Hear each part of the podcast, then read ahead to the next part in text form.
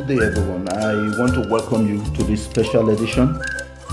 Dayo Awude is my name from Glorious Cornerstone Ministries. Glorious Cornerstone Ministries is a ministry focusing on marriage and relationship. And then we reach out to youths and teenagers as well. But basically, today we are talking about 20 outstanding facts for a Christian marriage. Now, this ministry, majorly, though we reach out to everyone, but we focus on a Christian marriage and we look at the original version from the scripture. Every other idea, every other input, secondary, but the primary thing is what does the Word of God say about marriage? So, we are starting a series on 20 outstanding facts for a Christian marriage. For a marriage to stand as a Christian, as a believer, there are some 20 facts you have to note. And today we are just going to be talking generally, is an introductory aspect. But later, by God's grace, we start breaking it down one by one. And um, if we look at marriage, what is marriage? Is a union between a man and a woman, as the scripture puts it. It's not between a man and a man. God did not say Adam and Cain. And it's not between a woman and a woman.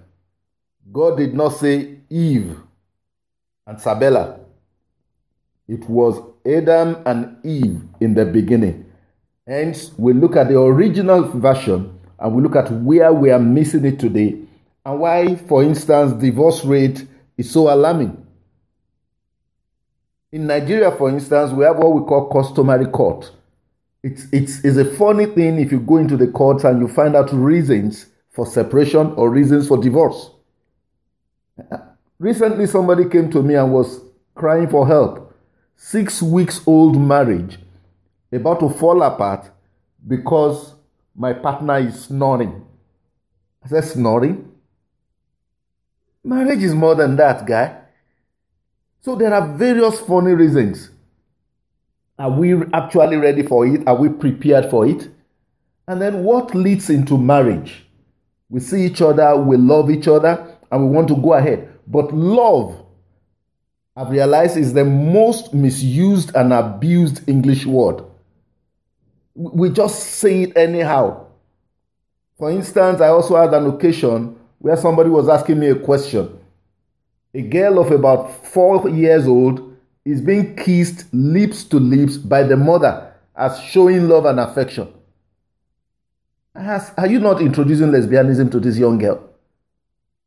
And they say it's in the name of love. Is there no other means or way of appreciating the person or expressing affection?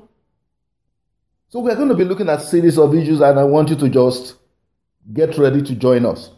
And um, even before marriage, there's something we call premarital stage. How do we prepare? How do we get ready? And then during the marriage, what leads into it? And then the general one, infidelity. What do we mean by infidelity in marriage? What is infidelity?